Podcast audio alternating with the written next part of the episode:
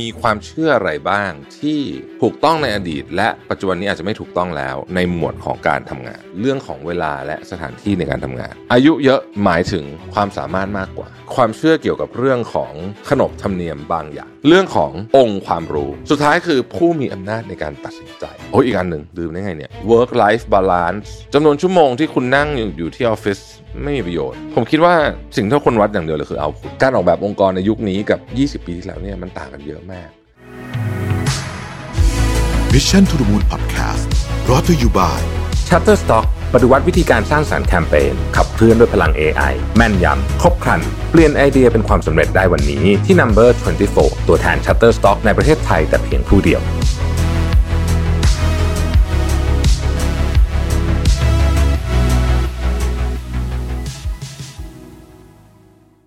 สวัสดีครับยินดีต้อนรับเข้าสู่ Mission to the Moon Podcast นะครับคุณอยู่กับประวิทยานุสาหะครับ มีคนถามผมมาวันก่อนว่า มีความเชื่ออะไรบ้างที่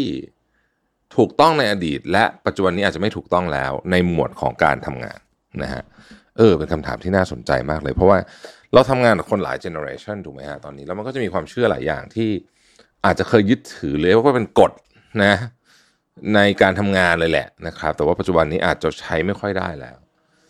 อันที่หนึ่งผมว่าชัดเจนนะฮะคือเรื่องของเวลาและสถานที่ในการทำงานนะครับ ซึ่งอันเนี้ยมันมีหลากหลายมาก คือความหลากหลายมันเพิ่มขึ้นเยอะมาก มันอาจจะมีงานบางอย่างแหละที่ยังต้องทำงานอยู่ที่เดิม แล้วก็ยังต้องใช้เวลาแบบเดิม เช่น โรงงานเป็นต้นนะฮะ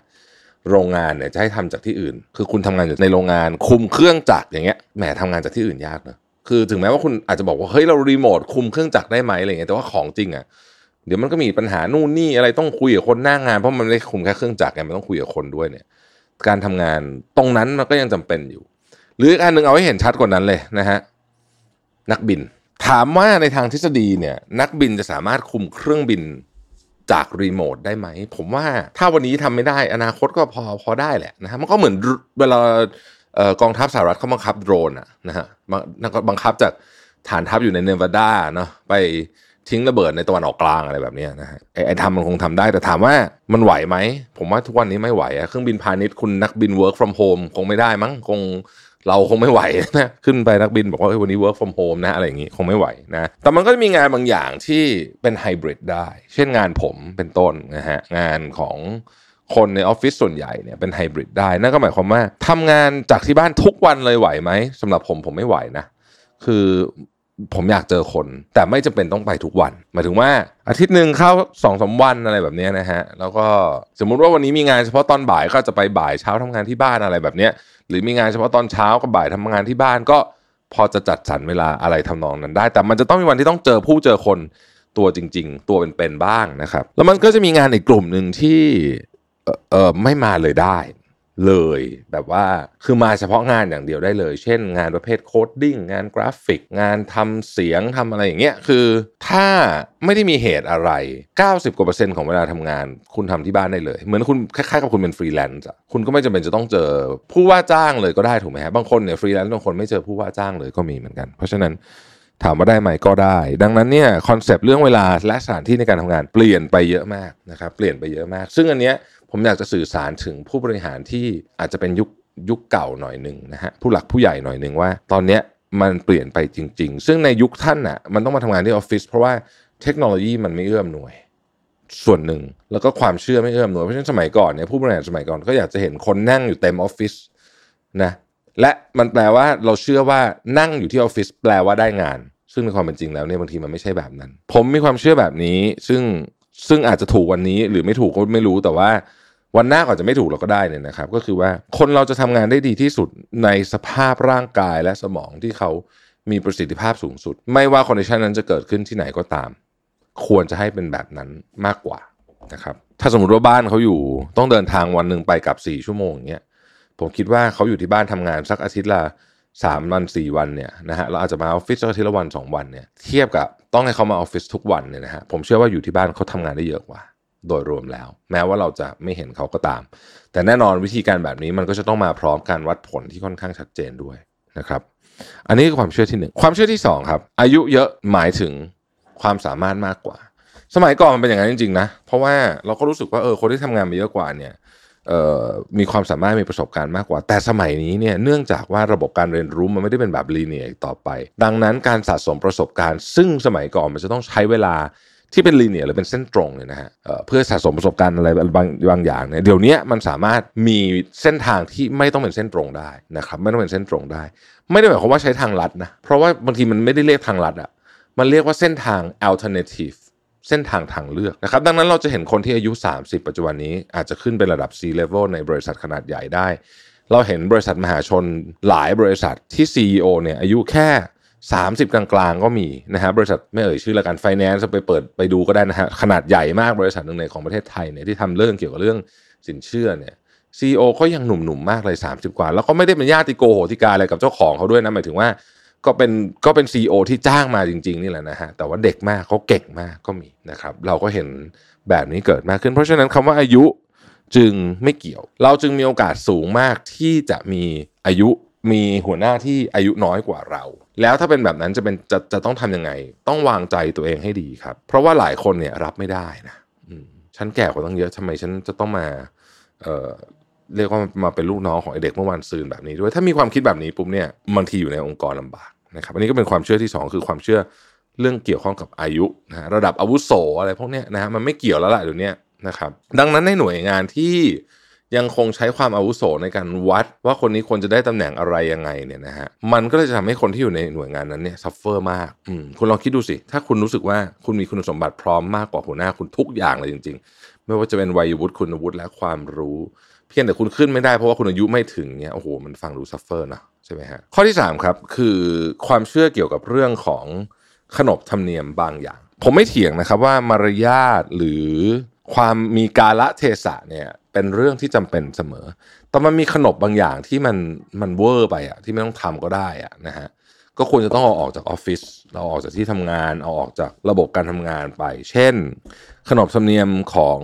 เรียกว่าความพินอบพิเทาเกินเหตุนะฮะ ความพินอบพิเทาเกินเหตุ ไม่กล้าที่จะเสนอความคิดเห็นที่ขัดแย้งกับหัวหน้า เฮ้ยมันมีที่บางที่เป็นที่เป็นแบบนั้นจริงๆนะ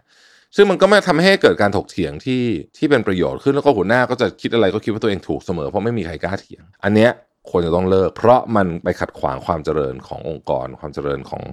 ประเทศชาติหรืออะไรก็แล้วแต่ทั้งหมดทั้งมวลอยู่แล้วด้วยนะครับ ข้อที่4นะฮะก็คือเรื่องขององค์ความรู้ หรือว่า knowledge เรื่องนี้น่าสนใจ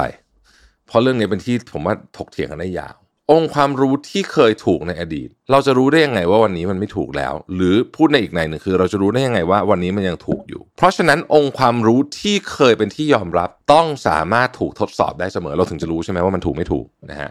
มันต้องถูกทดสอบเรียกว่า stress test องค์ความรู้เดิมเสมอ ในองค์กรเราจะมีมาตรการโปรโตคอลนะเยอะแยะเลยนะครับ ที่เราก็คิดว่าเออมันก็เวิร์กดี เพราะว่าเราก็ใช้มาตั้งนานแล้วเนี่ยนะแต่เราไม่รู้หรอกว่าโปรโตคอลพวกนี้วันนี้มันยังใช้งานได้อยู่หรือเปล่า วิธีการเดียวจะรู้ก็คือ เราต้อง stress test โปรโตคอลพวกนี้อยู่เสมอๆและถ้ามันไม่เวิร์กแล้วต้องตัดใจทิ้งไปซะ แม้ว่ามันเคยเวิร์กในอดีต วันนี้มันอาจจะไม่เวิร์กแล้ว ผมเชื่อว่าในองค์กรของทุกคนเนี่ยมีโปรโตคอลเยอะมากนะครับ ลองไป stress test ดูสักสี่ห้าอย่าง แล้วคุณจะพบว่า เฮ้ย บางอย่างนี่มันไม่ควรใช้ มันไม่ใช่แค่ ไม่ไม่ใช่แค่เสียเวลาหรือว่าเป็นโปรโตคอลที่ล้าหลังนะ ใช้แล้วจะพาเราไปในทิศทางที่ผิดด้วย สุดท้ายคือผู้มีอำนาจในการตัดสินใจครับอ่าผู้มีอำนาจในการตัดสินใจ ซึ่งหลายองค์กรก็จะมีหลายความเชื่อในเรื่องนี้ บางคนชอบใช้ committee นะบางคนชอบใช้ committee เออผมผมผมก็คิดว่า committee ก็เหมาะในหลายอย่าง แต่หลายอย่างไม่เหมาะ เพราะว่า committee เนี่ยมันมีความช้า มันมีความเกรงใจกัน มันมีความแบบเขาเรียกว่าอะไรอะความเป็นขยักขย่อน โดยเฉพาะคนไทยอะเป็นเยอะ ดังนั้นของบางอย่างที่คนใช้คอมมิตตี้ก็ใช้ได้นะ แต่ว่าต้องไปพิจารณาดูจริงๆ เพราะว่าบางอย่างไม่ควรใช้คอมมิตี้แล้วก็ควรจะต้องเลิกใช้ไป แล้วก็เอาไอ้คนที่เก่งที่สุดอะที่เก่งเรื่องนั้นที่สุดอะเป็นคนตัดสินใจอาจจะดีกว่า แล้วก็เป็นผลดีกับองค์กรมากกว่าเพราะความเชื่อเหล่านี้ชุดความเชื่อเหล่านี้เนี่ยจึงเป็นชุดความเชื่อเรื่องโอ้ยอีกอันหนึ่งดื่มได้ไงเนี่ย work life balance work life balance นะฮะหรือ lack of it ก็คือว่า คือคือควรจะทำงานเยอะขนาดไหน ในความเชื่อผมเนี่ย ผมคิดว่าสิ่งที่คนวัดอย่างเดียวเลยคือเอาพุทจำนวนชั่วโมงที่คุณนั่งอยู่ที่ออฟฟิศไม่มีประโยชน์อะไรกับใครทั้งนั้นนะมันขึ้นอยู่กับคุณนั่งแล้วมันได้อะไรออกมาหรือเปล่า นอกจากคุณกำลังเฝ้าอะไรบางอย่างอยู่นะนะฮะอันนั้นโอเค นั่งได้ แต่ถ้าคุณไม่ได้เฝ้าอะไรบางอย่างอยู่เนี่ย ผมคิดว่าการวัดที่เอาพุทเนี่ยสำคัญที่สุดดังนั้น องค์กรยุคใหม่เนี่ยน่าจะให้ความสำคัญกับการออกแบบวิธีการวัดผลให้ดีที่สุด เพราะการวัดผลแบบเดิมๆมันจะไม่ค่อยเวิร์กผมไม่ได้พูดถึง A KPI หรือ OKR อะไรพวกนี้อย่างเดียวนะ มันคือวิธีการวัดในเชิงลึกไปมากกว่านั้นนะฮะเพราะนั้นเนี่ยถ้าเราลองพิจารณาประเด็นเหล่านี้ดูเนี่ยนะฮะเราก็จะพบว่าการออกแบบองค์กรในยุคนี้กับ 20 ปีที่แล้วเนี่ยมันต่างกันเยอะมาก และคนที่จะเป็นจะต้องเข้าใจเรื่องนี้มากที่สุดก็คนที่คือคนที่อยู่หัวหัวนี่แหละนะฮะว่า เออ ทุกอย่างมันเปลี่ยนไปแล้ว แล้วถ้าเราทำความเข้าใจกับมันจริง ๆ เนี่ยแล้วแล้วแล้วแล้วลองโยนอคติเก่าๆไปสักหน่อยหนึ่งเนี่ยเราก็จะพบว่า เออ วิธีการทำงานแบบใหม่มันไม่เหมือนแบบเก่าจริง ๆ เราเองก็ต้องปรับตัวเหมือนกัน เพราะฉะนั้นจะไปยึดแบบที่เราเคยทำมาเมื่อ 20 ปีที่แล้วเนี่ย มันก็คงจะไม่ค่อยสมเหตุสมผลจากเท่าไหร่นักนะครับ ฝากไว้ด้วยแล้วกันนะฮะเรื่องนี้ผมคิดว่าเป็นเรื่องที่สำคัญจริงๆ เพราะว่ามันเกี่ยวกับความสุขของคนในองค์กรเยอะมากเลยนะ ความเชื่อของผู้หลักผู้ใหญ่ที่เป็นคนคนผู้คุ้มกฎในองค์กรเนี่ยนะฮะเกี่ยวกับความสุขขององค์กรเยอะจริงๆขอบคุณที่ติดตาม Mission to the Moon นะฮะเราพบกันใหม่พรุ่งนี้ครับสวัสดีครับ Mission to the Moon Podcast Presented by Number 24 ตัวแทน Shutterstock ในประเทศไทยแต่เพียงผู้เดียว ให้ทุกการใช้งานลิขสิทธิ์เป็นเรื่องง่าย สร้างสรรค์ด้วยความมั่นใจ It's not stock it's Shutterstock